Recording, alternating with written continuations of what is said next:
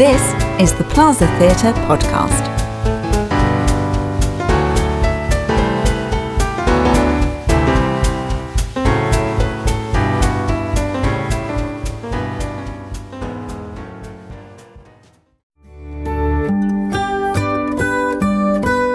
Alice in Wonderland by Lewis Carroll with Chloe Birtles, Matthew Ellison, Wayne Ings, Peter Moore, Diane Phippen, Claire Durham, and Gemma Wilkes. Directed and edited by Georgette Ellison. Chapter 8 The Queen's Croquet Ground. A large rose tree stood near the entrance of the garden. The roses growing on it were white, but there were three gardeners at it, busily painting them red. Alice thought this a very curious thing, and she went nearer to watch them. And just as she came up to them, she heard one of them say, Look out now, Five. Don't go splashing paint over me like that. I couldn't help it. said Five in a sulky tone. Seven jogged my elbow. On which Seven looked up and said, That's right, Five. Always lay the blame on others. You better not talk. said Five. I heard the Queen say only yesterday you deserve to be beheaded. What for? That's none of your business, too. Yes, it is his business, said Five. and I'll tell him. It was for bringing the cook tulip roots instead of onions. Seven flung down his brush and had just begun Well, of all the unjust things that. when his eye chanced to fall upon Alice as she stood watching them, and he checked himself suddenly. The others looked round also, and all of them bowed low, Oh, would you tell me? said Alice, a little timidly. Why are you painting those roses? Five and seven said nothing, but looked at two. Two began in a low voice. Why, the fact is, you see, miss, this here ought to have been a red rose tree, and we put a white one in by mistake. And if the Queen was to find it out, we should all have our heads cut off, you know. So you see, miss, we're doing our best before she comes to. At this moment, Five, who had been anxiously looking across the garden, called out, The Queen! The Queen! and the three gardeners instantly threw themselves flat upon their faces. There was a sound of many footsteps, and Alice looked round, eager to see the Queen. First came ten soldiers, carrying clubs. These were all shaped like the three gardeners, oblong and flat, with their hands and feet at the corners. Next, the ten courtiers. These were ornamented all over with diamonds and walked two and two, as the soldiers did. After these came the royal children. There were ten of them, and the little dears came jumping merrily along hand in hand in couples. They were all ornamented with hearts. Next came the guests, mostly kings and queens, and among them Alice recognised the white rabbit. It was talking in a hurried, nervous manner, smiling at everything that was said, and went by without noticing her. Then followed the knave of hearts, carrying the king's crown on a crimson velvet cushion. And last of all this grand procession came the king and queen of hearts. Alice was rather doubtful whether she ought not to lie down on her face like the three gardeners, but she could not remember ever having heard of such a rule at processions. And besides, what would be the use of a procession, thought she, if people had all to lie down upon their faces so that they couldn't see it? So she stood still where she was and waited. When the procession came opposite to Alice, they all oh. stopped and looked at her. And the Queen said severely, Who is this? she said it to the Knave of Hearts, who only bowed and smiled in reply. Idiot! said the Queen, tossing her head impatiently, and turning to Alice, she went on, What's your name, child? Oh, my name is Alice, so please, Your Majesty. said Alice very politely, but she added to herself, Why? They're only a pack of cards. After all, I needn't be afraid of them. And who are these? said the Queen, pointing to the three gardeners who were lying round the rose tree, for, you see, as they were lying on their faces, and the pattern on their backs was the same as the rest of the pack, she could not tell whether they were gardeners, or soldiers, or courtiers, or three of her own children, Not how should I know? said Alice, surprised at her own courage. It's no business of mine. The Queen turned crimson with fury, and after glaring at her for a moment like a wild beast, screamed, Off with her head! Off! Oh, nonsense. said Alice, very loudly and decidedly, and the Queen was silent. The King laid his hand upon her arm and timidly said, Consider, my dear, she is only a child. The Queen turned angrily away from him and said to the knave, Turn them over! The knave did so, very carefully, with one foot. Get up! said the Queen, and the three gardeners instantly jumped up and began bowing to the King, the Queen, the royal children, and everybody else. Leave off that! Screamed the Queen. You make me giddy. And then, turning to the rose tree, she went on, What have you been doing here? May it please your majesty, said two, in a very humble tone, going down on one knee as he spoke. we were trying. I see! said the Queen, who had meanwhile been examining the roses. Off with their heads! And the procession moved on, three of the soldiers remaining behind to execute the unfortunate gardeners, who ran to Alice for protection. You shan't be beheaded. said Alice, and she put them into a large flower pot that stood near. The three soldiers wandered about for a minute or two looking for them, and then quietly marched off after the others. Are their heads off? Shouted the Queen. Their heads are gone! If you please, your majesty! The soldiers shouted in reply. That's right! Shouted the Queen. Can you play croquet? The soldiers were silent and looked at Alice, as the question was evidently meant for her. Yes. Shouted Alice. Come on, then! roared the Queen, and Alice joined the procession, wondering very much what would happen next. It's, it's a very fine day. said a timid voice at her side.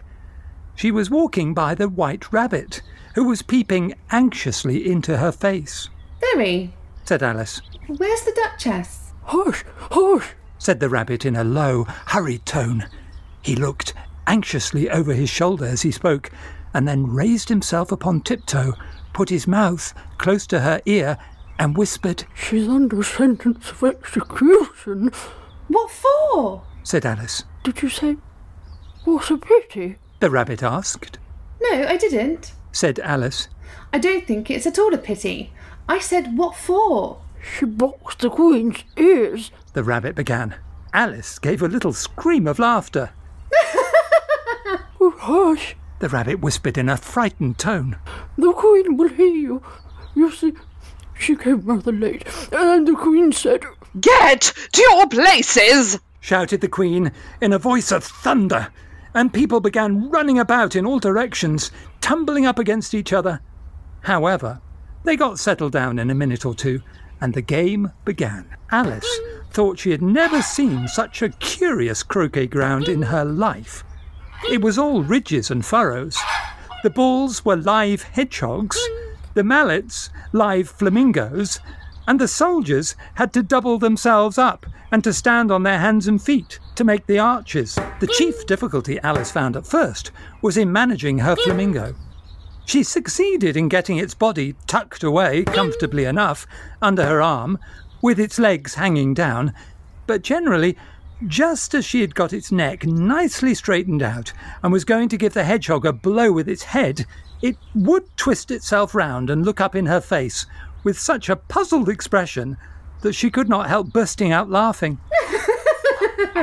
and when she had got its head down and was going to begin again, it was very provoking to find that the hedgehog had unrolled itself and was in the act of crawling away. Besides all this, there was generally a ridge or furrow in the way wherever she wanted to send the hedgehog to, and as the doubled up soldiers were always getting up and walking off to other parts of the ground, Alice soon came to the conclusion that it was a very Difficult game indeed. the players all played at once, without waiting for turns, quarrelling all the while, and fighting for the hedgehogs. And in a very short time, the Queen was in a furious passion, and went stamping about and shouting, Off with his head! or Off with her head! about once in a minute. Alice began to feel very uneasy. To be sure, she had not as yet had any dispute with the Queen, but she knew that it might happen any minute, And then, thought she. what would become of me? They're dreadfully fond of beheading people here. The great wonder is that there's anyone left alive. She was looking about for some way of escape, and wondering whether she could get away without being seen, when she noticed a curious appearance in the air. It puzzled her very much at first, but after watching it a minute or two, she made it out to be a grin, and she said to herself, It's the Cheshire Cat. Now I shall have somebody to talk to. How are you getting on? said the cat, as soon as there was mouth enough for it to speak with. Alice waited till the eyes appeared, and then nodded. It's no use speaking to it till its ears have come, or at least one of them. In another minute, the whole head appeared, and then Alice put down her flamingo and began an account of the game, feeling very glad she had someone to listen to her. The cat seemed to think that there was enough of it now in sight, and no more of it appeared. I don't think they play at all fairly. Alice began, in rather a complaining tone. And they all quarrel so dreadfully one can't hear oneself speak. And they don't seem to have any rules in particular. At least if there are, nobody attends to them. And you've no idea how confusing it is, all the things being alive. For instance, there's the arch I've got to go through next, walking about at the other end of the ground. And I should have croqueted the Queen's hedgehog just now, only it ran away when it saw mine coming. How do you like the Queen? said the cat in a low voice. Not at all. said Alice. She's so extremely. Just then, she noticed that the Queen was close behind her, listening. So she went on, likely to win, that it's hardly worthwhile finishing the game. The Queen smiled and passed on, Who are you talking to? said the King, going up to Alice and looking at the cat's head with great curiosity. Oh, it's a friend of mine. A Cheshire Cat. Said Alice. Allow me to introduce it. I don't like the look of it at all. Said the King. However, it may kiss my hand if it likes. I'd rather not. The cat remarked. Don't be impertinent, Said the King. and don't look at me like that. He got behind Alice as he spoke. A cat may look at a king. Said Alice.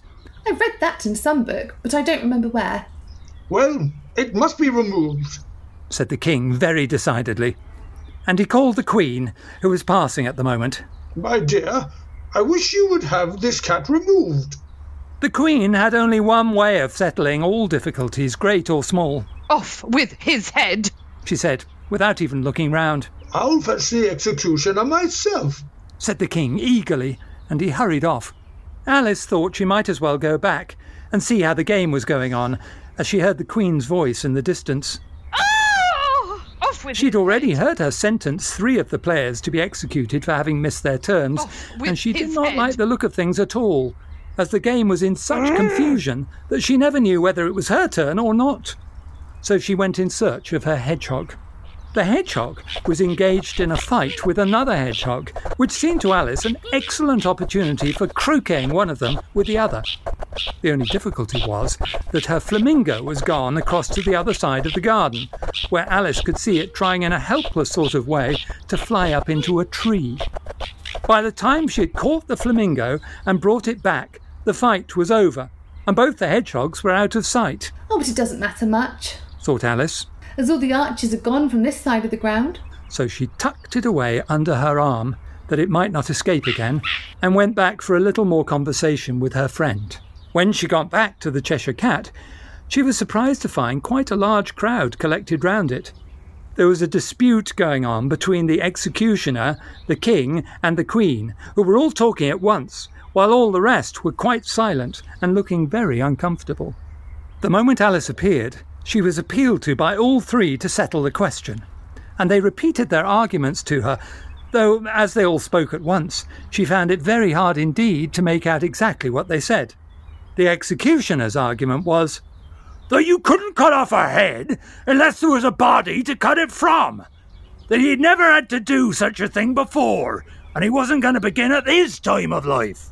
The king's argument was That anything that had a head could be beheaded, and that you weren't to talk nonsense. The Queen's argument was that if something wasn't done about it in less than no time, she would. Have everybody executed all round. It was this last remark that had made the whole party look so grave and anxious. Alice could think of nothing else to say but, It belongs to the Duchess. You'd better ask her about it. She's in prison. The Queen said to the executioner, Fetch her here. and the executioner went off like an arrow. The cat's head began fading away the moment he was gone, and by the time he had come back with the Duchess, it had entirely disappeared. So the king and the executioner ran wildly up and down looking for it, I'll have you executed on the spot. while the rest of the party went back to the game.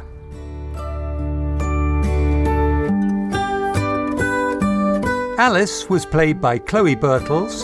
The gardeners were Claire Durham, Peter Moore, and Wayne Ings. The Queen was played by Diane Phippen. The King and Cheshire Cat were Wayne Ings. The White Rabbit was Gemma Wilkes, and the narrator was Matthew Ellison.